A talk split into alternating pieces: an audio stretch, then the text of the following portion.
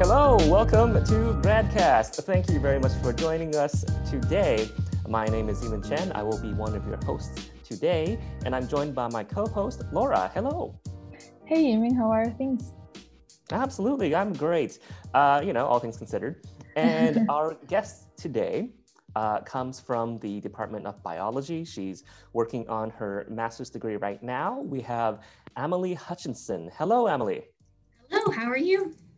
Oh, lovely. Thank you so much for being with us today. And um, uh, so, as I understand it, you work with a small furry animal, the 13 lined ground squirrel. Um, and I, I, looked this up beforehand. Uh, it's apparently also sometimes known as the striped gopher, the yeah. leopard ground squirrel, and sometimes a squinny. Oh, okay. Yes, I've definitely heard of the striped gopher before. When we went to trap them in Manitoba, that's where they're from. All the locals call them striped gophers, and so that that's what they call them. But I haven't heard of a skinny before. Squinny. With, with like okay. Yes. No, I, I can't say I've heard of that one but okay. it, it makes sense actually they they are small and they scurry around could be related to that okay well i mean the photos i saw looked uh, looked quite adorable but um could you describe this uh, this this little creature for us yeah, they are very sweet. So they're kind of like a bit of a larger chipmunk, and they do have 13 lines on their back. We have counted them and they live underground. And so when we went to trap them in Manitoba, uh, it was very sweet because they would poke up their little heads and then we'd see them in the grass and then chase after them. And yeah, they're, they're great little animals. They're, they're very cute, but they are pretty wild. And uh, we have to wear gloves when we handle them because they will bite. So as much as I might want to take one home, I don't think that is a good idea. Okay, sure. And um, so being an academic program, um, can we ask what is your academic interest in these animals since, as you say, they don't particularly seem to make good pets? Yes, that, that's a great question. So, really, the most special thing about them is that they're hibernators, and more particularly, they're obligate hibernators. So, they will hibernate every year starting in the fall and then wake up in the spring, regardless of the temperature or the, the conditions. They can have lots of food, it can still be warm, but they'll hibernate anyway. And so, that poses like an interesting question like, how do they do that? What is causing it to happen? And so my research interest and the research, the interest in our lab is really what's making this happen and is it related to the mitochondria? And so mitochondria are like known as the powerhouse of the cell. Everybody hears that in high school, but uh, the mitochondria are really complicated and different and they're, they're special in the ground squirrels. They'll, they're able to slow down and survive hibernation. And that's really what I'm interested in is how, how are they working and what's going on during the winter. So could you um, sort of expand a bit when you say obligate um, hibernators? So you're saying essentially they don't have a choice once no, you know it's like no. a certain point in the year they just like fall over and start snoozing. yeah, it kind of like that. So no, they don't really have a choice. So in the summer, they're uh, programmed to just eat as much food as possible and build up a lot of fat. They turn uh, quite obese by the end of the summer, and then they will start getting sleepy or torpid. And so we'll come in and check on them, and they're starting to get groggy, and they'll they'll curl into a little ball and go to sleep. So there are some other hibernators like chipmunks that we have here um, that are facultative hibernators. So they will only hibernate if they run out of food or if it gets just too cold for them to handle it. And so they'll kind of store food in like a burrow or a nest. And that's why they drain everybody's bird feeders is because the more food they have, the less hibernating they have to do. But our squirrels are different. So they don't store food in their burrows at all. They store it within their bodies. And so, yeah, they, they have to hibernate. It's, it's how they are. And that's what they do. It's very cool. That- that's very interesting because I was googling before and I saw that there's some like we associate hibernation to cold, and there's some some animals in Australia that hibernate where when they have fires. So basically, they don't have food and they start hibernate. But like in this case, you're you're saying that squirrels have like some kind of metabolic signal that will make them hibernate wh- whether they want it or not like they yes. don't have any choice they have to hibernate Yeah, that's exactly right. And so the the warm thing that you were talking about, the ones in Australia, uh, that that's similar, but it's called estivation, and it can happen also when animals are faced with the challenge of not enough water too. And so it can be kind of like a heat stress or a water stress, and it's similar. Uh, they go into like they decrease their metabolic rate and they they go a bit torpid and sleepy, but it's not exactly the same. Uh, yeah, yeah, it's really cool. It's very fascinating. I mean, I guess it makes sense, but I never really thought about before. The um, the first part in hibernation, hiber, is is means winter. Yes. Yep. You got so, it. yeah. Okay. And so, what makes you suspect that, um, like, the mitochondria has something to do with this process in the ground squirrels? Yeah, that's a great question. So it is because the mitochondria generate uh, ATP for the cells. So they convert food energy into a, a molecule called ATP that other chemical reactions uh, use to progress. And so it's kind of a, the energy currency for the body. And mitochondria will produce that. And so they'll consume oxygen and they'll use up the food molecules to create energy in that sense.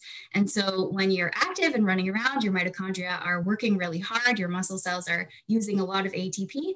But then in the winter, for these hibernating animals, all of those processes slow down and it all comes back to the mitochondria. So the mitochondria uh, get slow, they stop using as much as much oxygen and everything slows down because of that.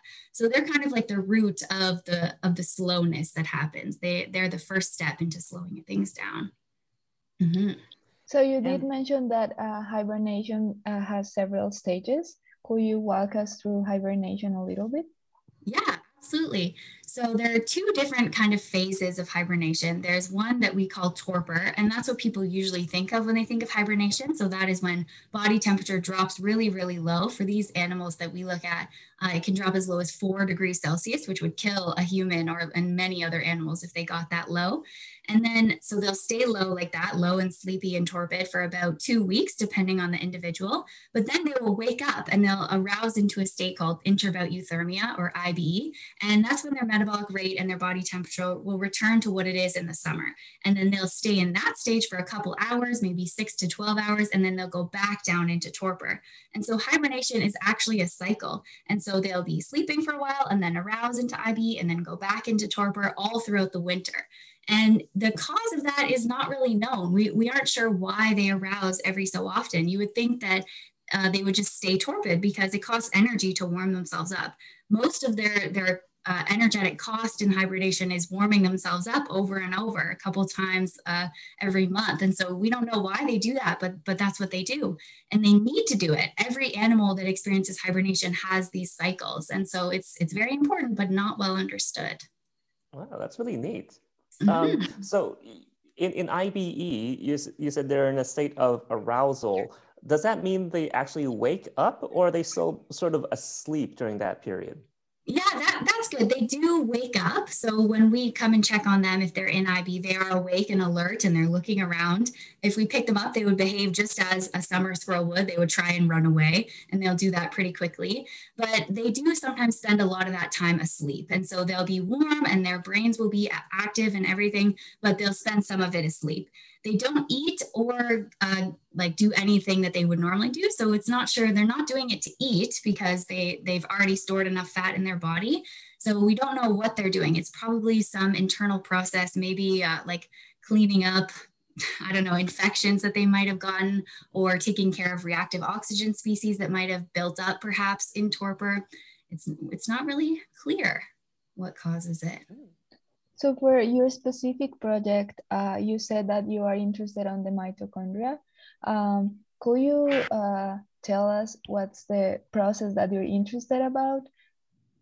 Yeah, absolutely. So I'm looking specifically at the electron transport system. So mitochondria work by having a couple of proteins in the mitochondrial membrane that pass electrons from one to the other, and they generate energy in this way, kind of like an electrical circuit.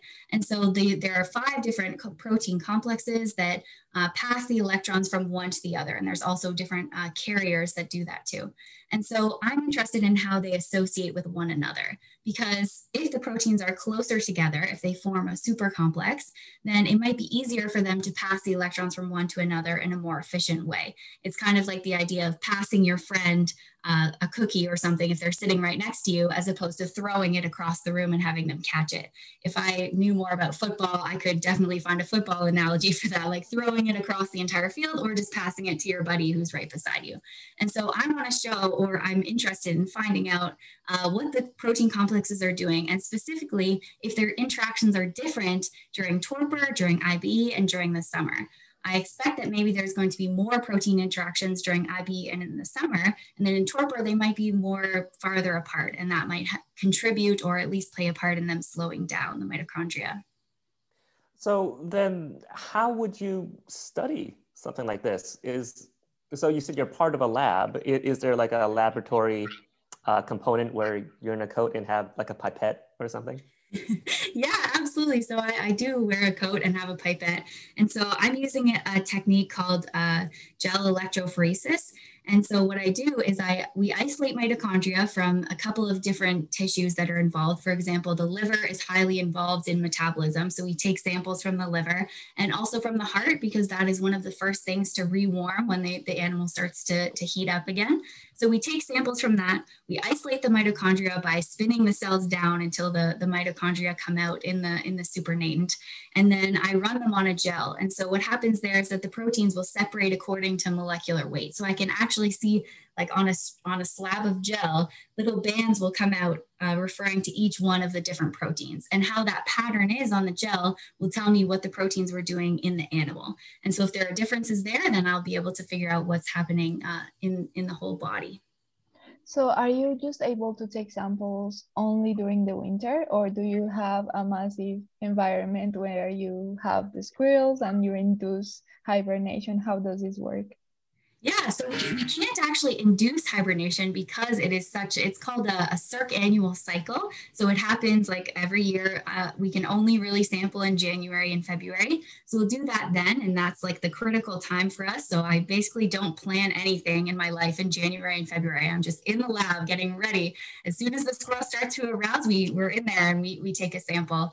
And then we'll also do it in the summer too. So coming up in June and July, uh, we'll be also taking some samples then to compare them with the ones in the winter.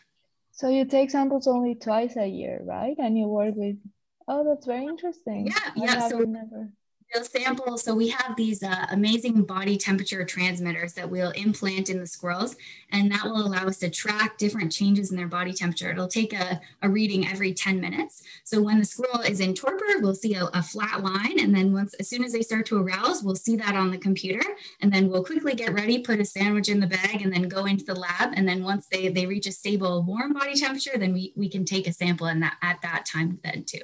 So yes, if COVID delays us, then we might miss the sampling time. And so it's it's very critical that we we sample in then and we sample in the summer. Mm-hmm. Wow. And how That's do you really make good. sure that once you take the sample, the cell remains in that state? Because I'm wondering if once you take it, you introduce a change that will like have any effect on the mitochondria. So you won't get the actual picture of what you want to see.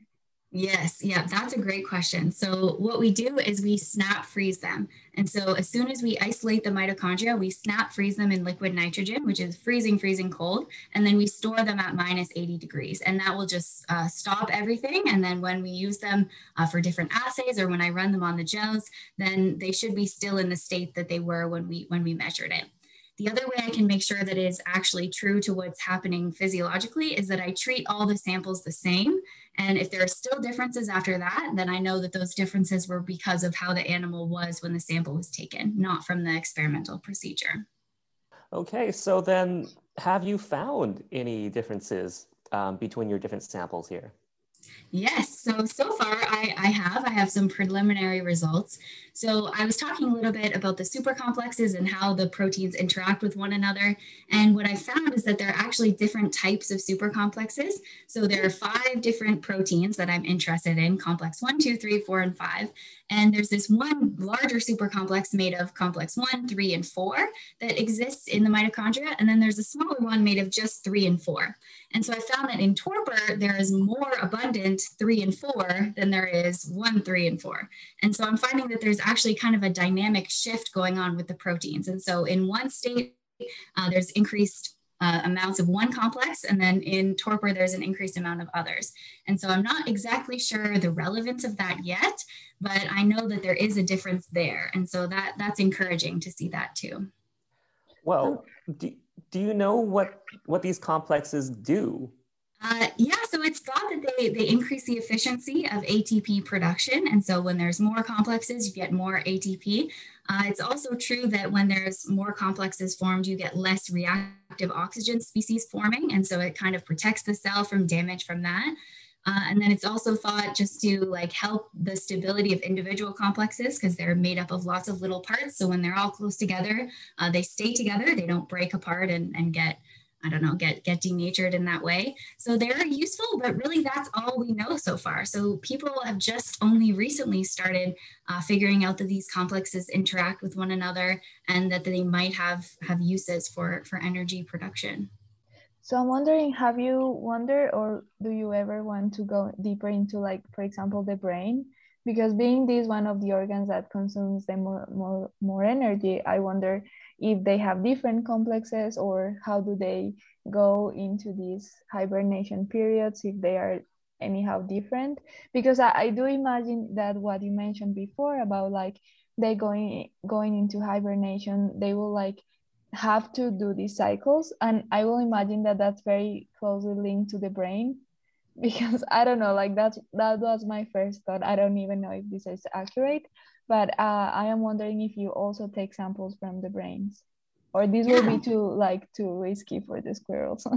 Yeah no well yes that is true. It, it wouldn't be, be, great for them but we have taken samples from the brain before and there are interesting things happening there. Uh, particularly the hypothalamus is what controls body temperature.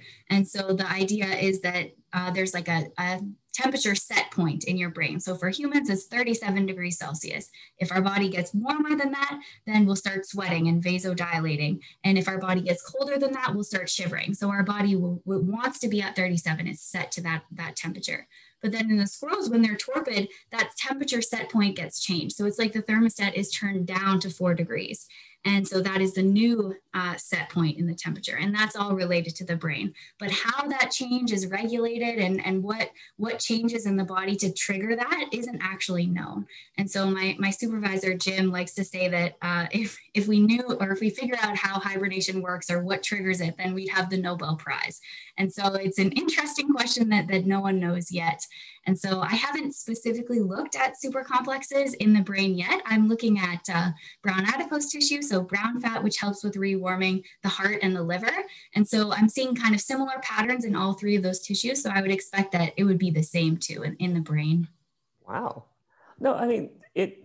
the point you made about um, what the sort of possibilities might be if we could understand the hibernation process and perhaps how to control it to a degree is, really fascinating. And um, I mean, I wonder if, if you have any speculations, like what, what do you think we might be able to do with that kind of knowledge? Or um, what do you hope that we might be able to one day be able to do? Oh, well, there, there's a lot of possibilities. So there are a lot of things that, that change in the squirrels' bodies. Uh, these other researchers are looking at blood clotting because they know that when the squirrels are, are torpid, their heart rates is ridiculously low compared to what it is in the summer. But their blood doesn't clot. It just it just slows down, even though it's not traveling around the body. So that is like a huge application for, for humans because blood clots are a problem for us and they don't really seem to have that. The other one is reactive oxygen species. You might have heard of people taking like uh, antioxidants in food, like that. That's a huge market for that. And so, if the squirrels are, are increasing their antioxidant capacity, or if there are changes in that, that might be relevant for humans too. I don't expect that anyone is going to induce humans to hibernate. I, I don't really know if that would be possible. Our bodies just aren't aren't really made for that. But there are a lot of other human related applications too. Uh, for super complexes specifically, it's all related to metabolism. And so sometimes, uh, like any metabolic related disease or even obesity, is all linked to that. And so, if we can understand more about the complexes, then we might not know more about how human exercise works, how human fat gain is, is related to that too. So, it all comes in, just not just one little step at a time. Wow. Yeah, it's just like very interesting to dream about what could happen. And if we have the same complexes in ourselves, it will mm-hmm. be super cool to know if eventually, for example, for me, winter is really hard. Yes. and sometimes I think I wish I could just hibernate and go through this. yes, yeah, it, it does sound enticing, like just sleep away the winter and then wake up when it's warmer. yes. Yeah. I know I now know that they are not actually sleeping, right? Like is mm-hmm. a different process. Sleeping than hibernating right? So uh, we think about it as sleeping but it's not actually sleeping right? Yes. No it is not sleeping at all. So they have their their whole body like when we sleep our bodies stay the same temperature and our brains are still active. We dream we can wake up right away. But for the squirrels their their brain activity is reduced. Everything is reduced. And it takes them actually like uh, over half an hour to get warm again. And so if we if we pick up a, a torpid squirrel and handle it and bring it into the warm, uh, it'll very slowly start to move, and then it'll raise its body temperature a little more, and then it'll start shivering like crazy, and then finally after it's after that amount of time, then it will start to run away and it's it's also very stressful for them. So they start uh, the beginning of hibernation uh, being very fat and healthy looking, and then by the end of it, they're quite skinny and very thin, and they have to eat a lot of food to make up that lost weight. And so it's yeah it's it sounds nice for us just sleeping it away but but for them it is very stressful. And some of them don't make it even in the wild. It's it's something they they have to survive. They have to be fit to to make it through so do you think that climate change will like affect the way because like now we have longer summers and for example here in Canada we just had a very like some very cold days and I was really worried about the squirrels. I was like they were, are waking up and they are finding this awful weather weather and that's not cool. So I'm yeah. wondering if do you think climate change will have any impact on on their periods of hibernation?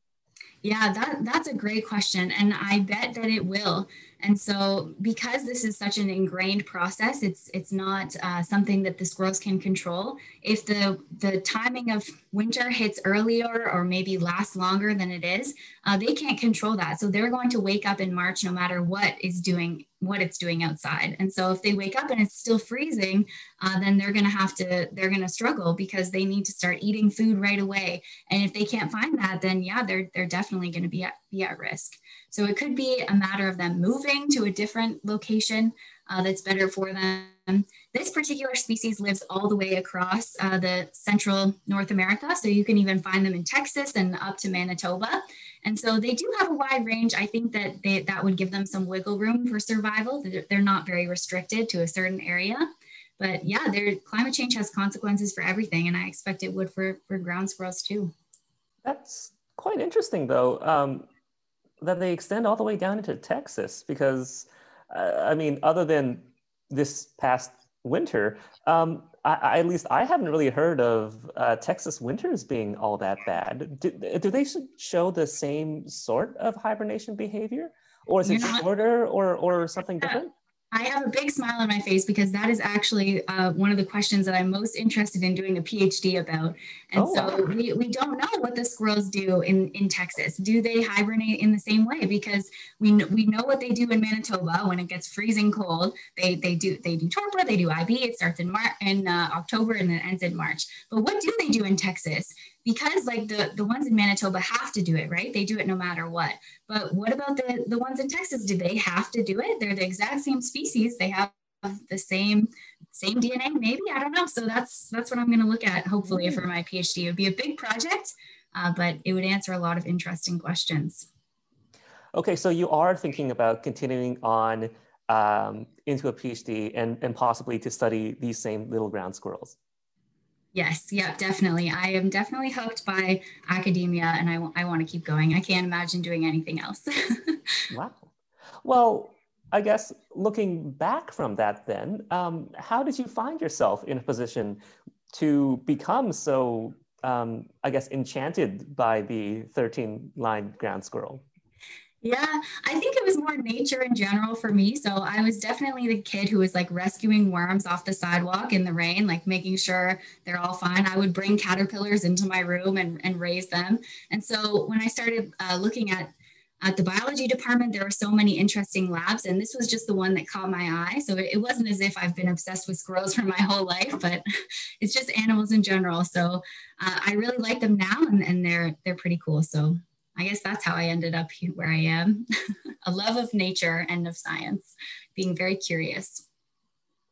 That's excellent. So, you did mention before that COVID has impacted your research this year.